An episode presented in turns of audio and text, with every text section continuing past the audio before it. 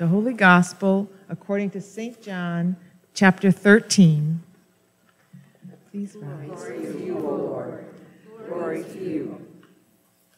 Now, before the festival of the Passover, Jesus knew that his hour had come to depart from this world and go to the Father. Having loved his own who were in the world, he loved them to the end. The devil had already put into the heart of Judas, son of Simon Iscariot, to betray him. And during supper, Jesus, knowing that the Father had given all things into his hands, and that he had come from God and was going to God, got up from the table, took off his outer robe, and tied a towel around himself. Then he poured water into a basin and began to wash the disciples' feet and to wipe them with the towel that was tied around him. He came to Simon Peter, who said to him, Lord, are you going to wash my feet? Jesus answered, You do not know now what I am doing, but later you will understand. Peter said to him, You will never wash my feet. Jesus answered, Unless I wash you, you have no share with me. Simon Peter said to him, Lord, not my feet only, but also my hands my, and my head. Jesus said to him, One who has bathed does not need to wash, except for the feet, but is entirely clean. And you are clean, though not all of you for he knew who was to betray him. For this reason, he said, Not all of you are clean. After he had washed their feet, had put on his robe, and had returned to the table, he said to them, Do you know what I have done to you? You call me teacher and Lord, and you are right, for that is what I am. So if I, your Lord and teacher, have washed your feet, you also ought to wash one another's feet. For I have set you an example that you should also do as I have done to you. Very truly, I tell you, servants are not greater than their masters, nor are our messengers greater than the one who sent them. If you know these things, you are blessed if you do them. Now, the Son of Man has been glorified and God has been glorified in him. If God has been glorified in him, God will also glorify him in himself and will glorify him at once. Little children, I am only with you. I am with you only a little longer. You will look for me, and as I said to the Jews, so now I say to you, where I am going, you cannot come. I give you a new commandment that you love one another, just as I have loved you you also should love one another. By this, everyone will know that you are my disciples, if you have love for one another. The gospel of the Lord. Praise to you, O Christ. You may be seated.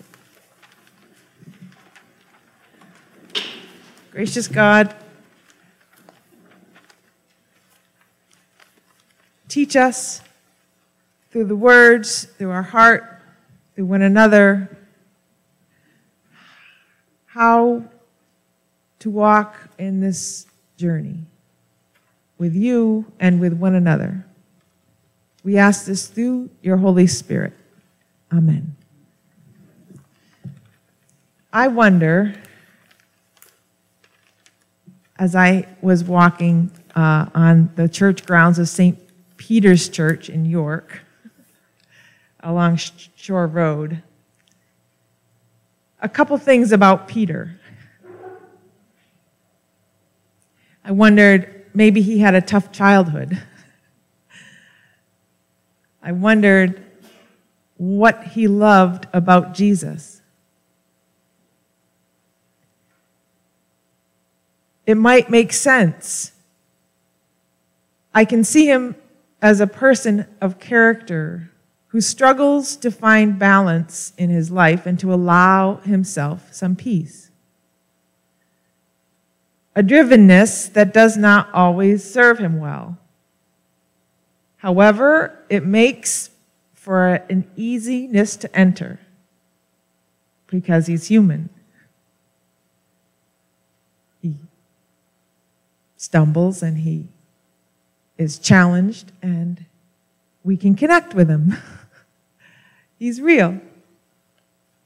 So I sat at the church steps and asked Peter what some counsel would be for a patient I was thinking about how to help. The church. How are we to be church with one another and in the world? Oh, Peter, help us.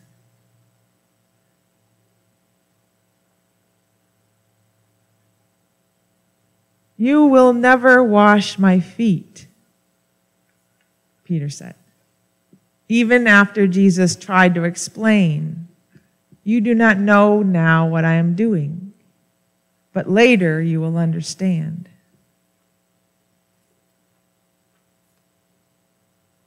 What is Maundy, Thursday? Anyways, Jesus may have prayed to his Father in heaven, asking what to do the night before his crucifixion. His beloved disciples I can feel in his heart, what are they going to do? How are they going to make it through? What will help them the most to know that we are always connected? This mandate, this command, a way through. that you love each other as I have loved you.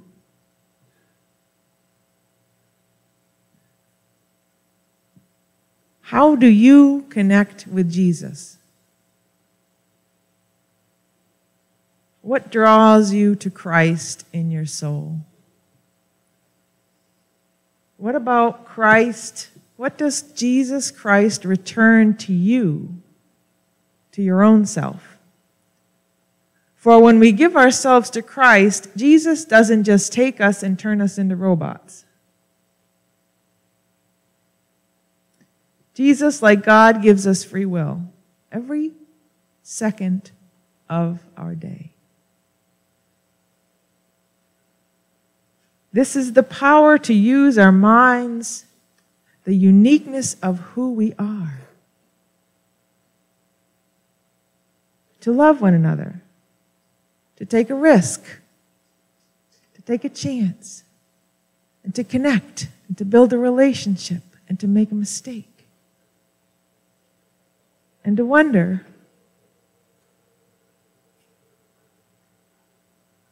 Peter fell in love with Jesus. Think about his life after the crucifixion. He wouldn't even hang the same way Jesus did his whole life completely changed. I wonder here is this man, the only one who could tell Peter so honestly his mistakes, and yet so lovingly at the same time. Never shied away from the relationship, drew boundaries between who Jesus was and who Peter was, yet continued to love him. And invited him to grow and learn and change. We are not called to be doormats. The wisdom of Christ is God's wisdom of creation, and God saw that it was good. So, how we think and who we are is good, the uniqueness.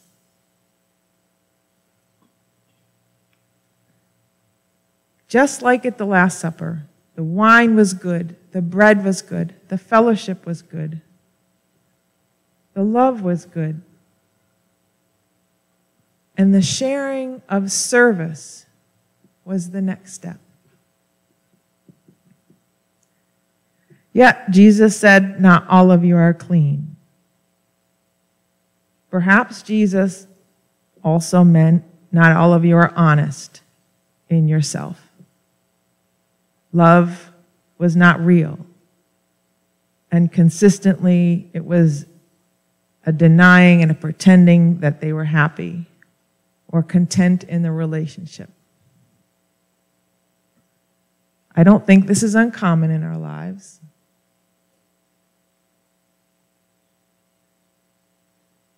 My husband would often say, honesty is the best policy. And I think he meant that when I needed to say it.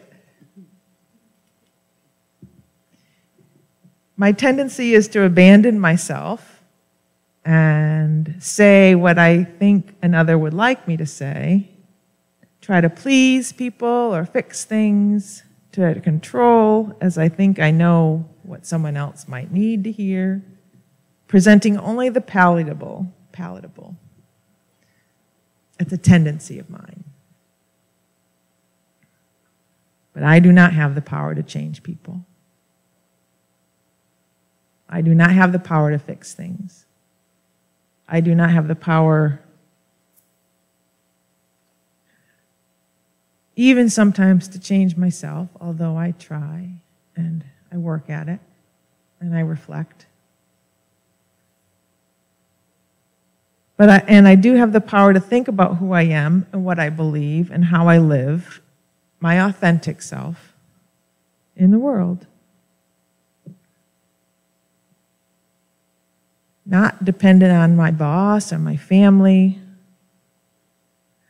I don't really care about big trucks or big car, but I wouldn't mind one but it's not going to help my soul.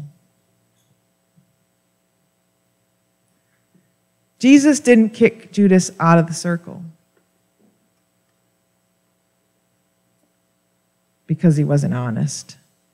Jesus didn't try to control how Judas acted out his role in the community. He did not ask God to strike him down.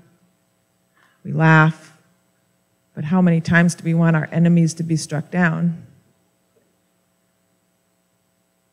It's like the old adage keep your friends close, but your enemies closer. But that's how we think.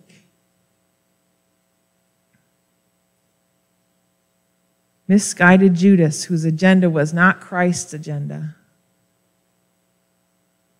and who seemingly tried to control the mission of Jesus. Remember the oil that Mary poured over Christ, over his feet, dried them with her hair. This act that Mary did was direct. She did not ask permission. And Judas expressed frustration and anger. He was not coming from a place of love. Judas was not clean because he was all torn up inside, angry and bitter, seeking something that Jesus was not about, forcing people to change, wishing for things to be different. Our God is a God of freedom, empowerment, and wisdom, sharing, community, and transformation. It's a lifelong journey that we're on. And it is ever present in the now. Now is the moment. Jesus takes us exactly as who we are, knowing that we're going to change and move forward and be changed by life, by our experiences, by circumstances, by people. We're brought through this story in our relationships with one another, in the losses and changes and illness and suffering. And we serve. We let go of our agendas and we expect and trust that God is in the process God is in